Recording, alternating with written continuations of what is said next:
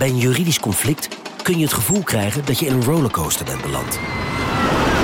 Je wereld staat op zijn kop en je bent de controle even helemaal kwijt. Dan is het fijn als je bent verzekerd bij ARAG. Daar werken topjuristen en advocaten die je begrijpen. Die een stap extra voor je zetten. En je het gevoel van controle teruggeven. Met kennis en informatie, met heldere uitleg en met gericht advies.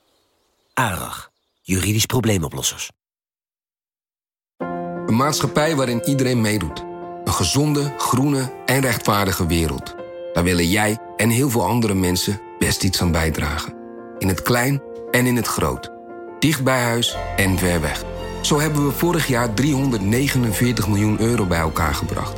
Miljoenen waarmee onze goede doelenpartners de wereld elke dag een beetje beter kunnen maken. Nationale Postcode Loterij. Samen voor een betere wereld. Vanaf de redactie van NRC het verhaal van vandaag. Mijn naam is Thomas Ruip.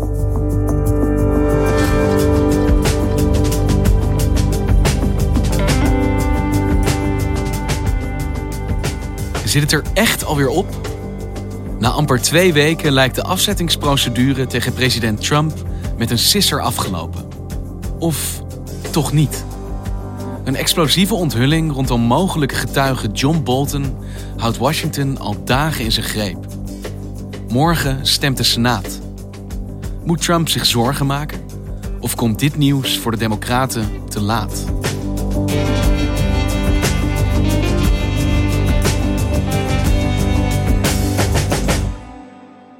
Hey Bas, fijn dat je tijd voor ons hebt.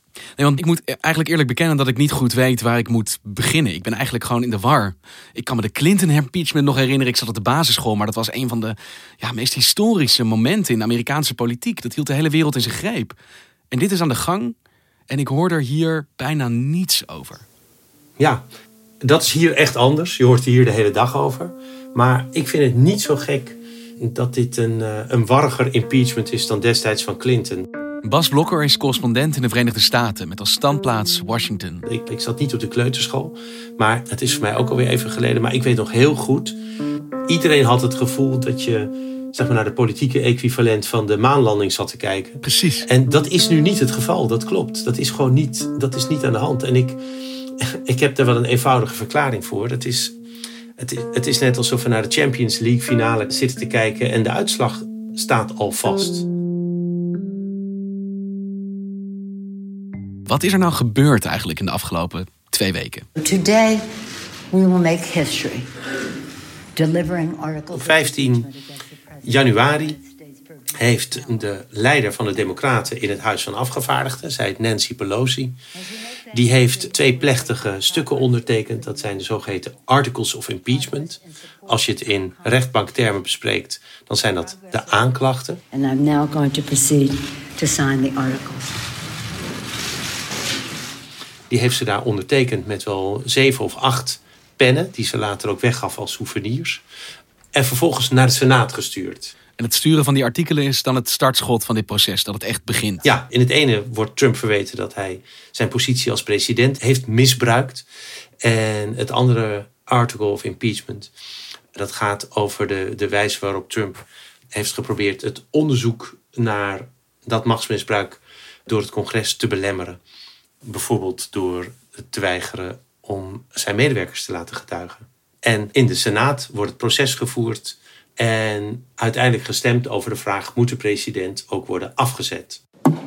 The Senate will come to order. The chaplain, Dr. Black, will open the Senate with prayer. Wat je ziet is die mooie halve cirkel van de Senaat, waarin uh, de senatoren zitten te luisteren naar de, de mensen die, de, die die zaak voorleggen. We began just the third presidential impeachment trial in American history. En in de Senaat zijn dus de 100 senatoren. De meerderheid hier is republikeins. Maar 100 senatoren buigen zich als tegelijkertijd rechters en juryleden over de zaak tegen Donald J. Trump.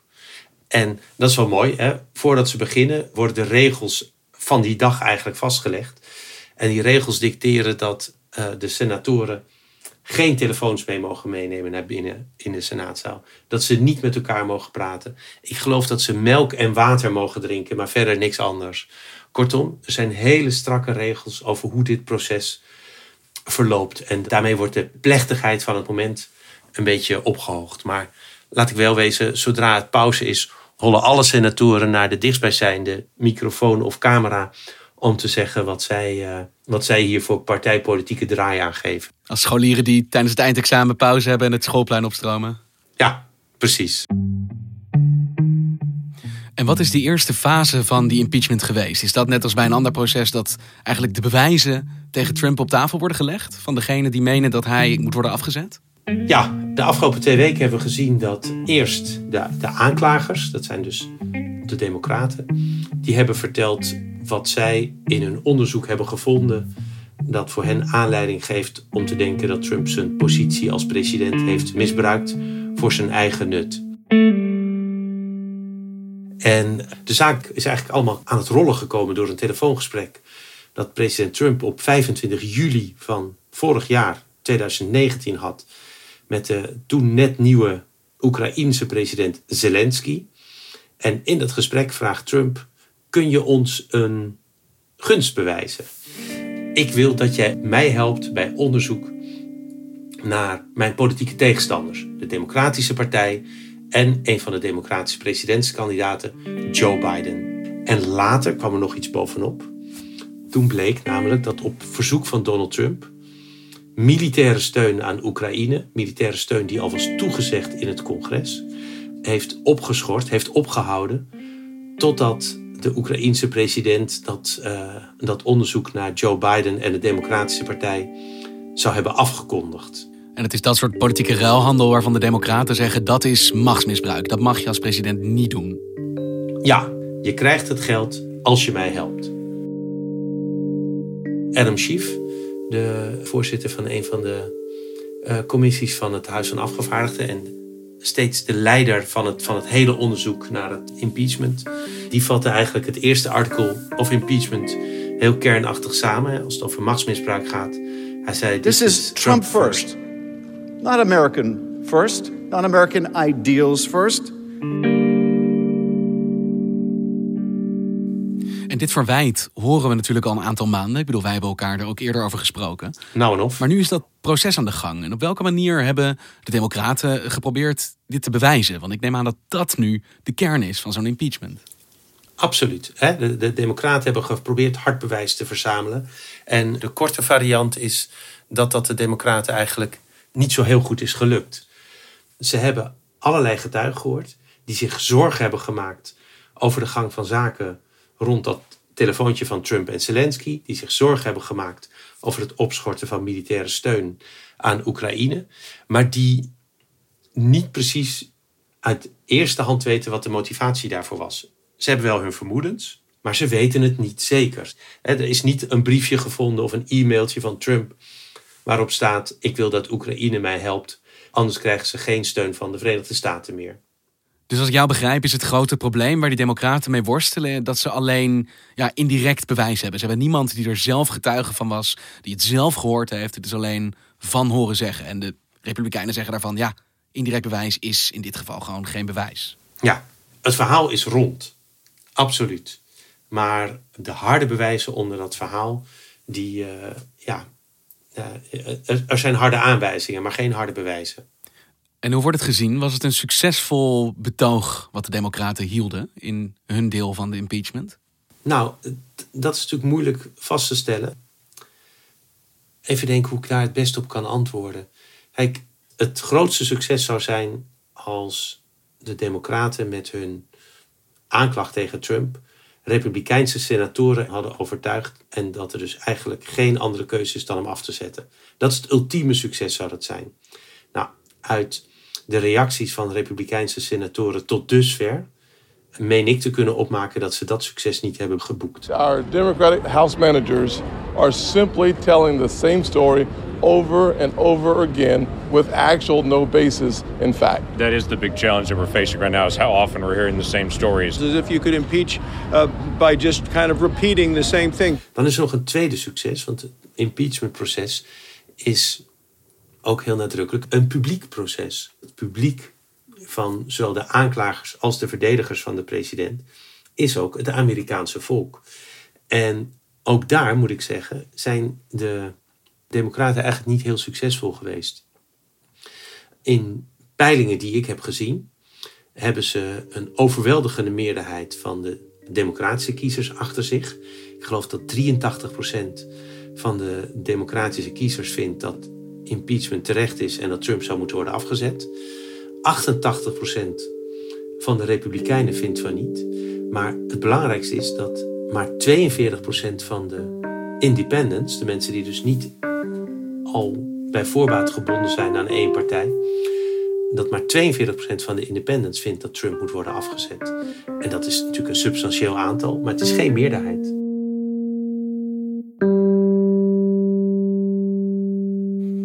En de Democraten hebben dus hun zegje kunnen doen. Die hebben hun zaak uiteengezet. En deze week is het aan de Republikeinen om hun kant van de zaak te laten zien. Of Trumps kant van de zaak misschien wel. En hoe is dat van start gegaan? Hear ye, hear ye, hear ye. All persons are commanded to keep silent. Ik viel er maandag middenin en dat was echt een fascinerende dag. Ik schreef in mijn notitieboekje dat het uh, me deed denken aan een tapijtbombardement. Omdat werkelijk geen enkel hoekje van de kaart werd overgeslagen. Uh, in de verdediging werd gezegd dat Trump Oekraïne niet onder druk had gezet. Dat de vorige president Obama een veel slechtere vriend voor Oekraïne is geweest dan Trump. Er werd gezegd dat het een schande is dat een zo verheven, belangrijk instrument uit de grondwet als impeachment hier wordt ingezet om een president als Trump uit het Witte Huis te krijgen. Kortom, aan alle touwen tegelijk uh, werd getrokken. En uh, dat was fascinerend. En dit werd gedaan door allemaal verschillende juristen die de Republikeinen hadden opgeroepen. En de interessantste vond ik eigenlijk Alan Dershowitz. Dat is een, uh, een beroemde strafpleiter in de Verenigde Staten. Die heeft de intussen overleden pedoseksueel Jeffrey Epstein bijgestaan. Maar ook uh, een beroemde zaak van vroeger. O.J. Simpson, voetbalheld en acteur, die zijn vrouw zou hebben vermoord. En die zei: Nothing, even if true, would rise to the level of an abuse of power or an impeachable offense. Hierop kun je de president niet afzetten. Het is niet waar, maar als het wel waar was, was het niet erg. Maar het is niet waar. Ja, precies. Maar het pijnlijke van dit weekend voor Trump is dat er twee deuken in zijn verdediging zijn geschoten. Uh, eerste kwam zaterdag. The breaking news uh, coming into CNN now for the first time we're actually seeing the actual video. Toen de advocaat van een Amerikaans-Oekraïense zakenman die uh, is gearresteerd wegens malversaties in campagnefinanciering een videoopname naar buiten stuurde waarop we Donald Trump horen in gesprek met deze man en zijn zakenpartner. En dat is pikant, omdat Trump alle onthullingen van, van deze man tot nog toe heeft afgedaan door te zeggen: Ik ken die helemaal niet. En hier zit hij dus met nou misschien acht mensen met deze Oekraïense, van oorsprong Oekraïense zakenman aan tafel. En de tweede deuk? Nou, alles wat hier nu gebeurd is in het impeachmentproces is overschaduwd door een uh, onthulling van de New York Times op zondag. Breaking overnight bombshell. Former National Security Advisor John Bolton ready to turn on the president. Bolton says the president told him that he wanted to continue freezing $391 million in security assistance to Ukraine until officials there helped with investigations into Democrats. Op, op zondagavond publiceerde de New York Times een verhaal dat zij het manuscript hebben gelezen van een boek dat voormalig veiligheidsadviseur van Donald Trump, John Bolton, aan het schrijven is. En volgens hen staat in dat boek dat John Bolton persoonlijk van president Trump heeft gehoord. De Oekraïners krijgen hun militaire steun van Amerika pas op het moment dat zij bekendmaken dat ze een onderzoek naar de Democratische Partij en Joe Biden starten. Dat is de knal die de, die de New York Times dit weekend heeft uitgedeeld. En dat is dus niet van horen zeggen, maar voor het eerst dat iemand zegt: Ik was er zelf bij. Ik weet dit uit eigen eerste hand. Ja, dat is voor het eerst iemand die zegt: Ik heb het van de president zelf gehoord.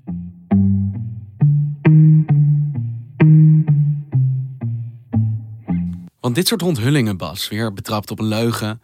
Maar ook John Bolton, die zich aandient eigenlijk met nieuwe informatie. en een week lang van pleidooien van de democratische kant. heeft dat invloed op die Republikeinen? Is het niet steeds moeilijker? Moeten zij ze niet in steeds grotere bochten wringen om achter Trump te blijven staan? Ja, zeker. Eh, maar ze zijn, ze zijn heel lenig. Dus uh, een grote bocht hebben ze wel geleerd te maken.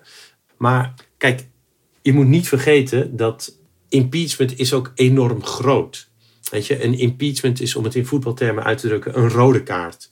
En dan denk ik dat de beste Republikeinse senatoren en Republikeinse afgevaardigden te vinden zouden zijn die Trump een gele kaart zouden willen geven voor zijn gedrag ten aanzien van Oekraïne.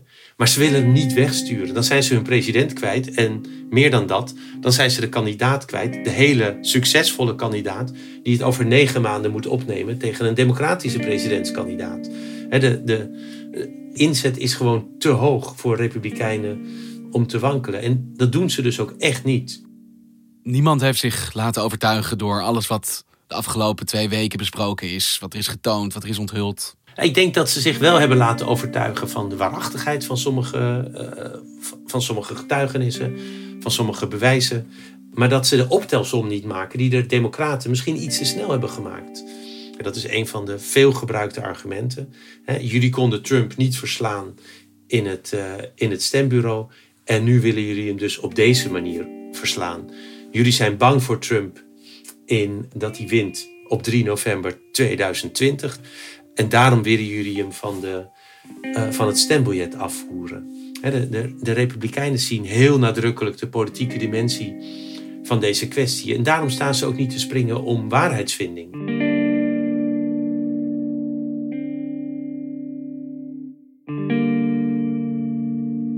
Maar de Democraten hebben dus een week besteed aan het bepleiten van hun zaak. Die hebben al hun argumenten en bewijzen uiteengezet. En dan komt nu John Bolton en die onthulling. Is dit voor hun eigenlijk niet gewoon te laat? Ja, zo nauw komt het niet. De Republikeinen zijn dus niet overtuigd als het gaat om het afzetten van Trump. Maar waar ze nu wel aan het wankelen zijn gebracht, is de vraag of ze uh, geen getuigen meer moeten horen in dit proces. Uh, er gaat morgen in de Senaat worden gestemd over verschillende moties. En ik weet zeker dat één van de moties dan zal zijn: laten we John Bolton als getuige horen in de Senaat.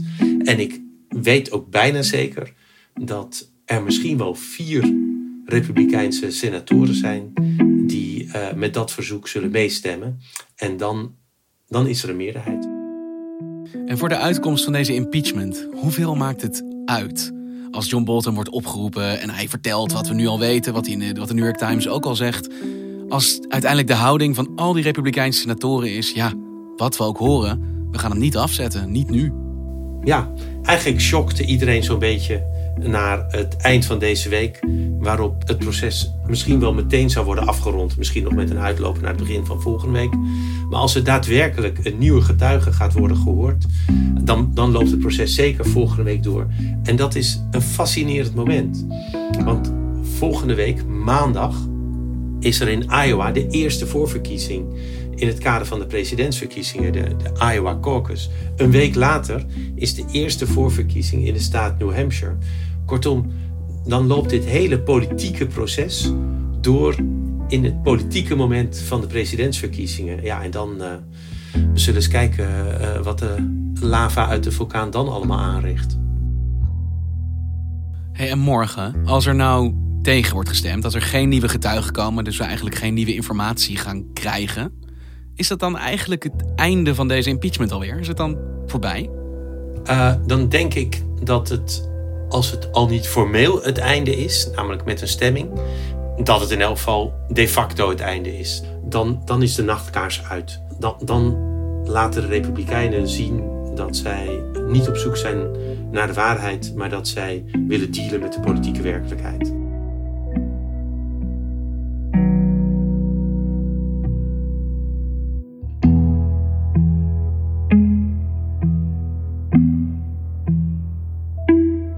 Dankjewel Bas. Succes daar. Ja, dank je Thomas. En tot gauw.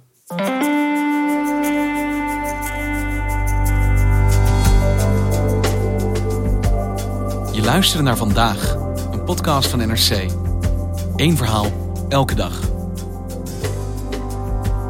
Dit was vandaag, morgen weer.